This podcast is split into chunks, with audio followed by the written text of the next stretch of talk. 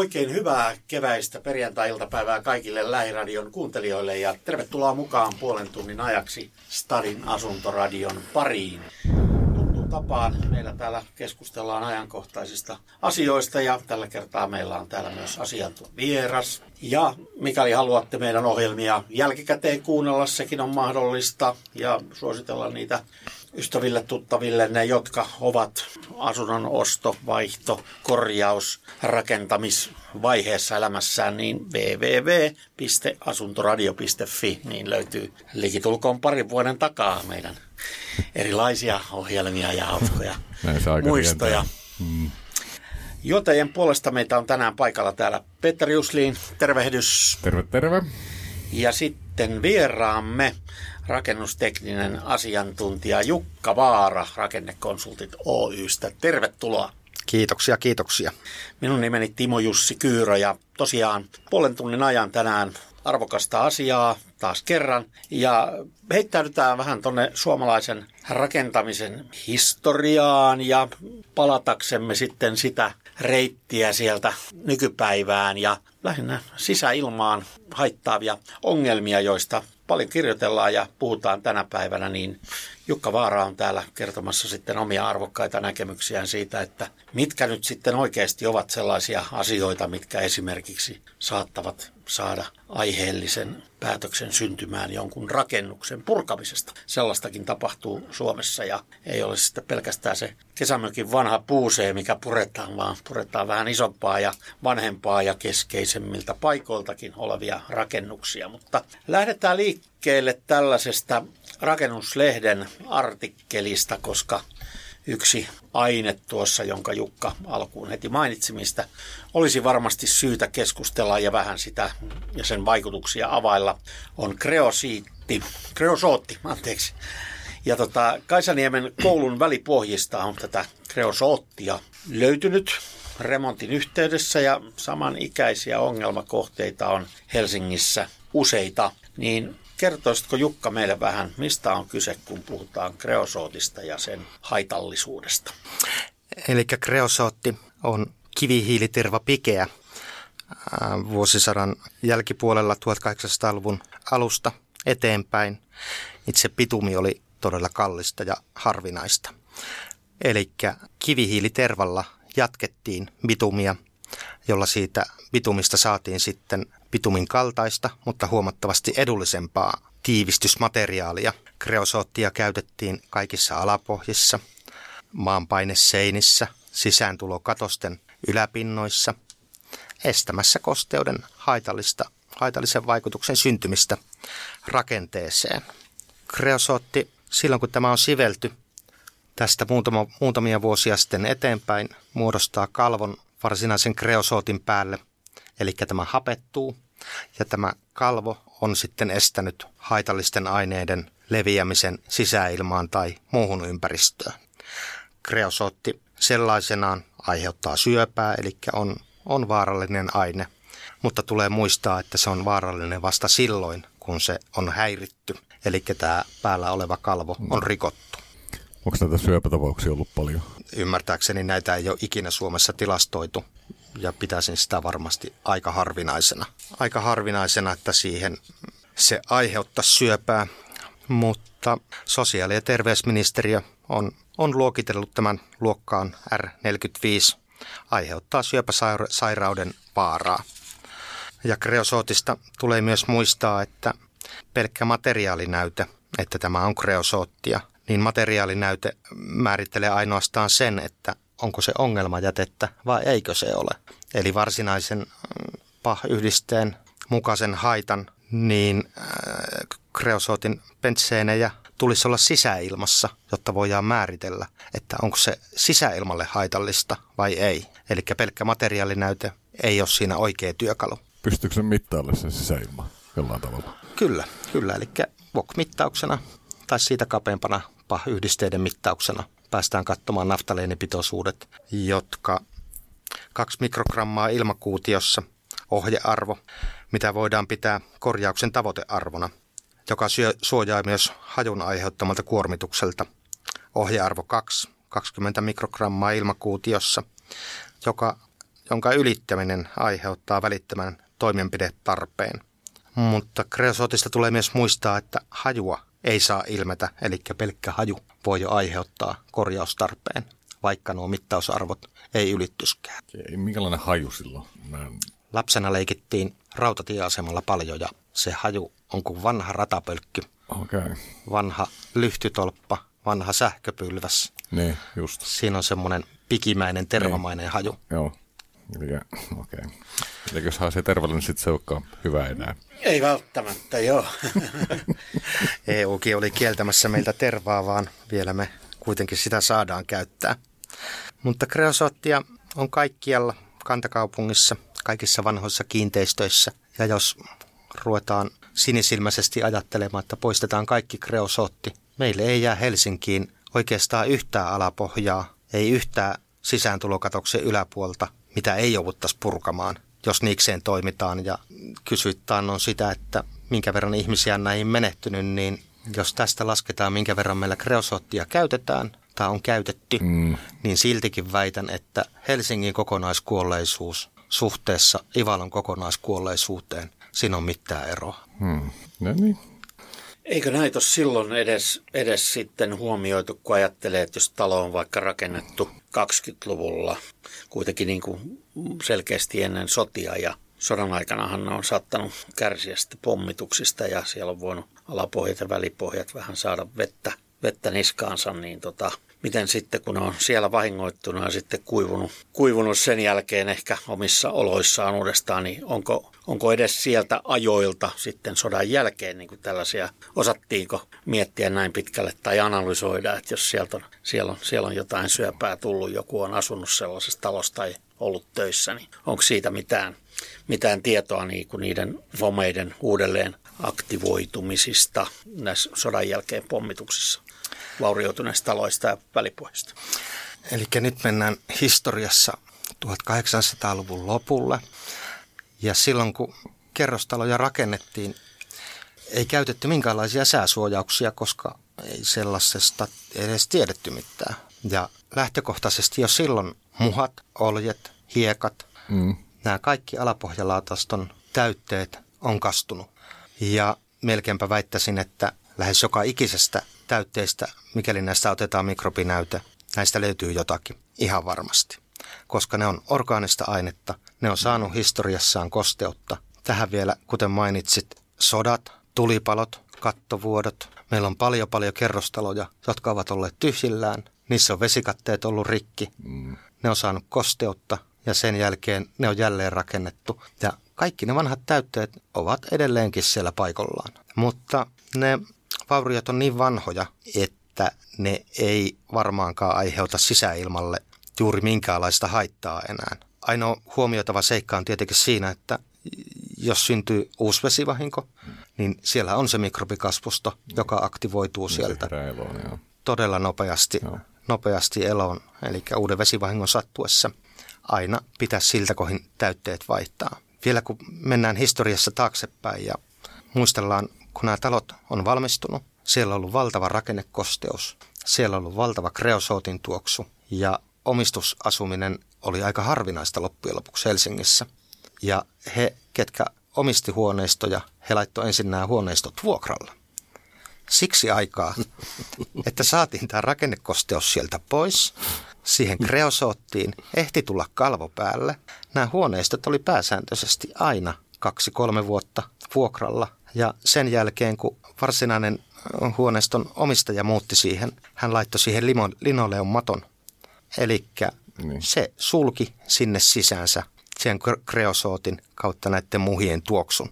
Mutta nämä vuokralaiset sai kärsiä sen ensimmäiset pahimmat päästöt sieltä. Mutta eihän ne silloin ollut tietoisia, että se voi olla jotain haitallista. Eikö lähinnä tämä, tämä niin kuin mukavuusasia, mikä on ollut, että annetaan niin olla ensin siinä? Ei, ei varmastikaan siihen no. aikaan tiedetty, että se on haitallista, ei. mutta kreosootti on hyvin voimakas tuoksunen. Niin. Ja märät muhat, kyllä niistäkin varmaan ihan oma dunkkis lähtee ja mukavuus edellä. Joo, joo. Niin se. Ennen vanhaan kanssa hienot herrat, kun ne osti kenkiin, niin nehän laittoi palvelijansa kävelemässä niitä viikkokausia ennen kuin niitä otti ne käyttöön. Joku kyllä, piti kävellä kyllä. kengät sisään niin sanotusti. Joo. Mm. Ja näistä välipohjarakenteista on tänä päivänä keskustellaan kovasti kovasti ja mietitään sitä, että kuinka vaarallista se loppujen lopuksi on. Ja asumisterveysasetus määrittelee asiaan seuraavaa. Mikrobit. Toimenpiderajan ylittämisenä pidetään korjaamatonta kosteus- tai lahovaurioita aistinvaraisesti todetun ja tarvittaessa analyseilla varmistetun mikrobikasvustoa rakennuksen sisäpinnalla. Sisäpuolisessa rakenteessa tai lämmöneristeessä silloin, kun lämmöneriste ei ole kosketuksissa ulkoilman tai maaperän kanssa, taikkapa mikro, mikrobikasvustoa muussa rakenteessa tai tilassa, jos sisätiloissa oleva voi sille altistua. Tämä on kovin kiusallinen lause.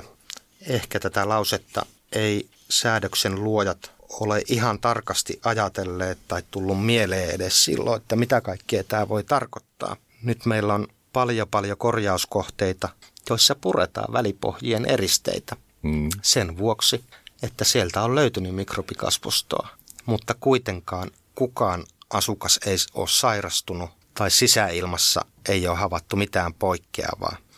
Mutta tuo asetuksen kohta ei anna tavallaan asiantuntijalle mitään muuta vaihtoehtoa kuin sen, että se haitallinen aine on sieltä poistettava, koska sille voi altistua. Niin, se mahdollisuus on niin kuin olemassa. Mahdollisuus on.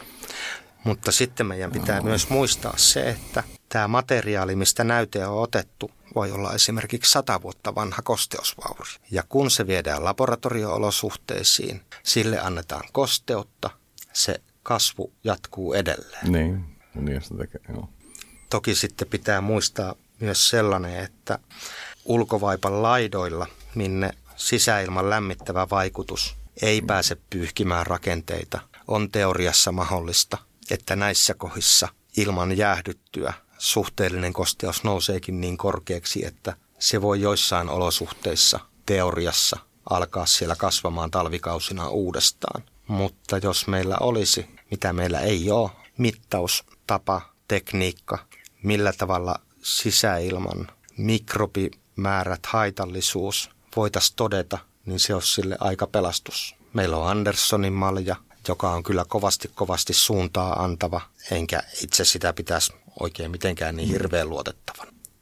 Tämmöistä ainettahan on ilmassa joka paikassa, siis ihan oikeasti, eikö näin ole? Tietenkin enemmän ja vähemmän määrin riippuen missä päin oot, mutta siis sähän hengität joka päivä mikroviisi niin aineksi sisään. Kyllä, ja sitten tulee muistaa myös, että esimerkiksi Englannissa huoneistojen sisälämpötila lasketaan tarkoituksella aika alas. Ja silloin, kun se lämpötila lasketaan alas, ulkovaipan pinnat jäähtyy niin korkealle, että kosteuden kondenssi on mahdollista. Mm. Ja sitten jos me ruvetaan vertaamaan esimerkiksi Englannin ja Suomen hengitystiesairauksia tai kokonaiskuolleisuutta, niin väittäisinpä, että niissä ei varmaan suuren suurta eroa ole. Mutta tämä on varmaan sellainen iäisyyskysymys, että niin. onko se ongelma vai eikö se ole ongelma mm. ja miten iso ongelma se on. Jos meillä käypähoitomenetelmässäkään ei nähtävästi tänäkään päivänä oteta vielä kantaa, mikä on homesairaus ja mikä ei ole homesairaus. Mm. Niin, niin homesairaus on kansankielellä hometta. Mutta raportissa aina puhutaan mikro. Niin, tästä, että... mutta lähes joka päivä me eri lehdistöistä saadaan lukea homekouluista, homesairaaloista. Mm, kyllä, kyllä. Työpaikka sairastutti niin. sen, tämä ja tuon. Joo, se on iso aihe kyllä siis yleisellä tasollakin. Ja, ja jos se nyt ilkeä olisi olla, tai jos olisi vähän ilkeä, ehkä sanoisin, että monet rahastaa tällä aika kiitettävä hyvinkin, mutta tota, ei mennä siihen sen enempää. Se on aiheen tosiaan mielenkiintoinen. Ja... Eikö ollut niin, että Tampereella jouduttiin jotain purkaa tähän asiaan liittyen?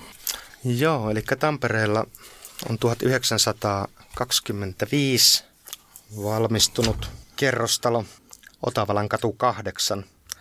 Ja tämän purku perustuu ymmärtääkseni ihan täysin asumisterveysasetuksen lauseeseen. Toki täällä on homeasiantuntijat Juha Vinha ja Juhani Pirinen, jotka ovat todella kokeneita asiantuntijoita, ovat myöskin sitä mieltä, että purku on kohteella ainoa vaihtoehto. Tämä ongelma on tullut esille vasta siinä vaiheessa, kun linjasaneeraus on alkanut ja välipohjat on avattu. Näistä löytyy lähes aina homeita. Sitten näiden synnyin syynä on myös orgaanisen aineen lisäksi se, että siivoustapa, minkälainen se oli 1900-1950-60-luvulla. Pölyimuri ei mm. ollut pölyimuria. Lattiat kuurattiin. Niin aivan, joo. Otettiin ämpäri vettä, mm. heitettiin se lattialle. Lippoon mukaan ja juuriharjalla kuuraus. Ja sen jälkeen sitten sitä pikkusen kuivailtiin. Tämä tehtiin viikon välein. Niin, niin. Tuo on ihan totta. Mä en älynyt sitä. Näinhän se on.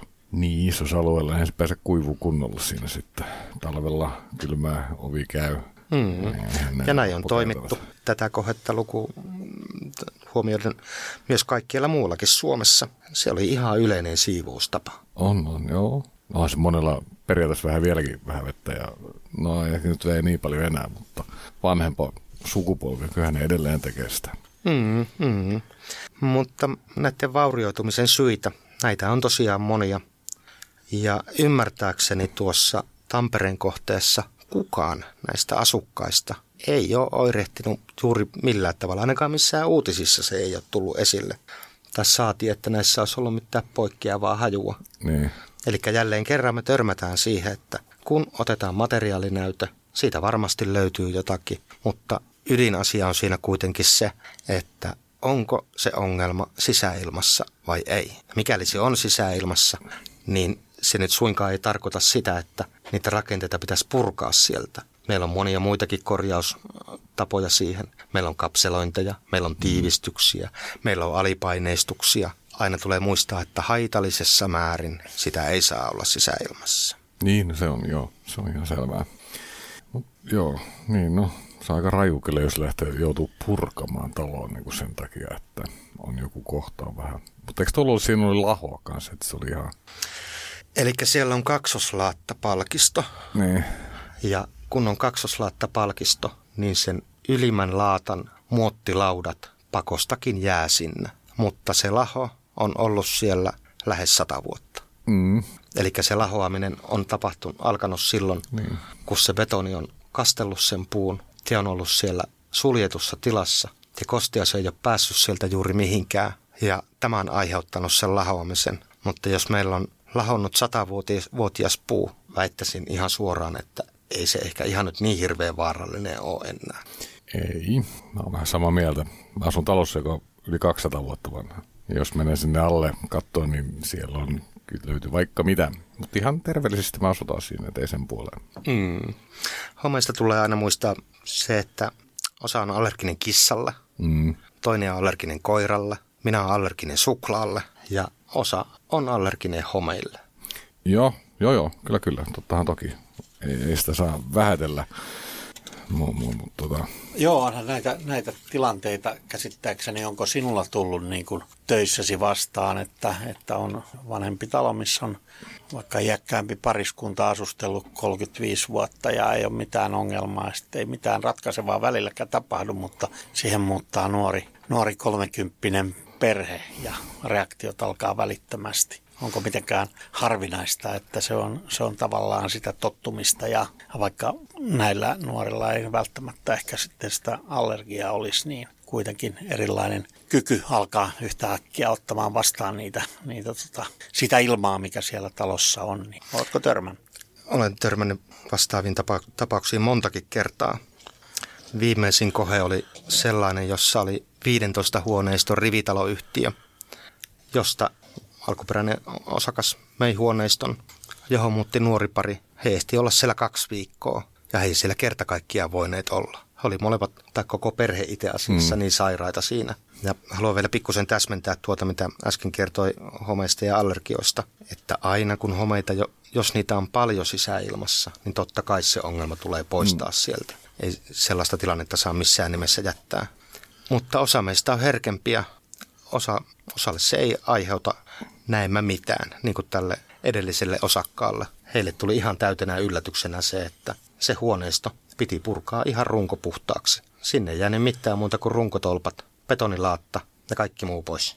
Okei. Okay. Eli, eli jos se mittaus olisi tehty ennen kuin tämä nuori pari sinne muutti, niin se olisi havaittu jo, että, että se jos vaatii sin... näitä laajoja saneerauksia siltä osin.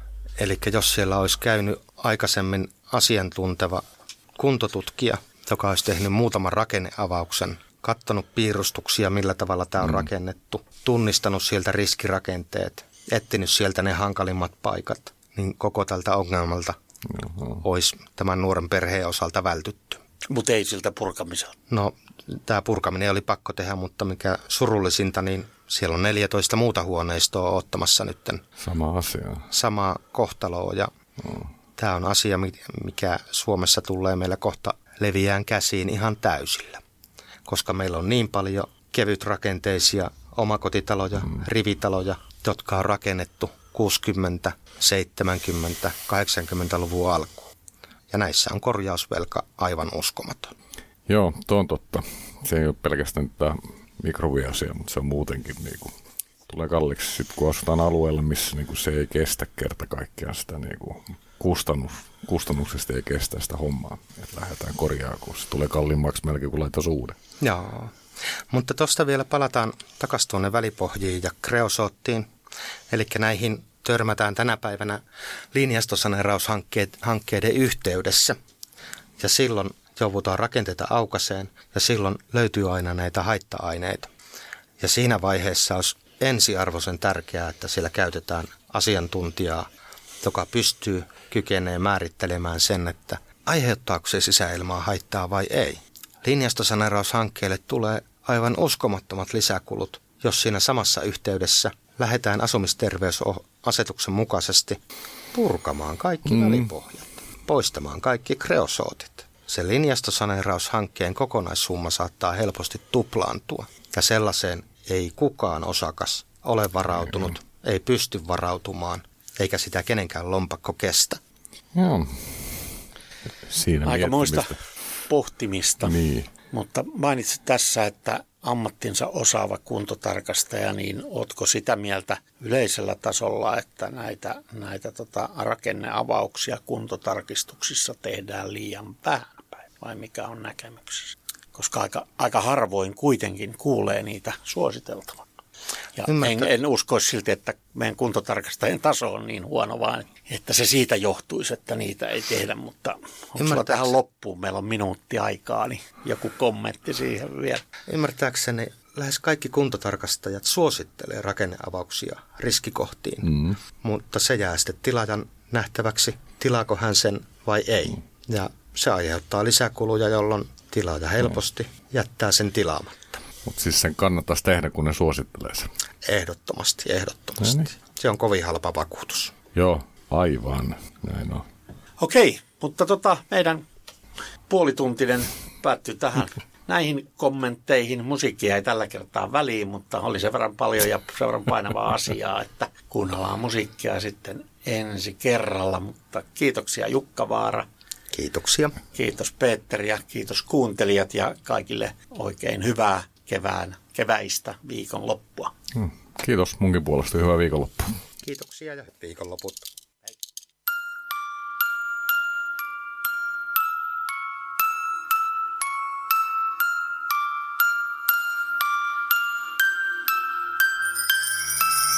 Lapsistain rakkain tää näyttämö on, mis kuutamo kujillaan kulki.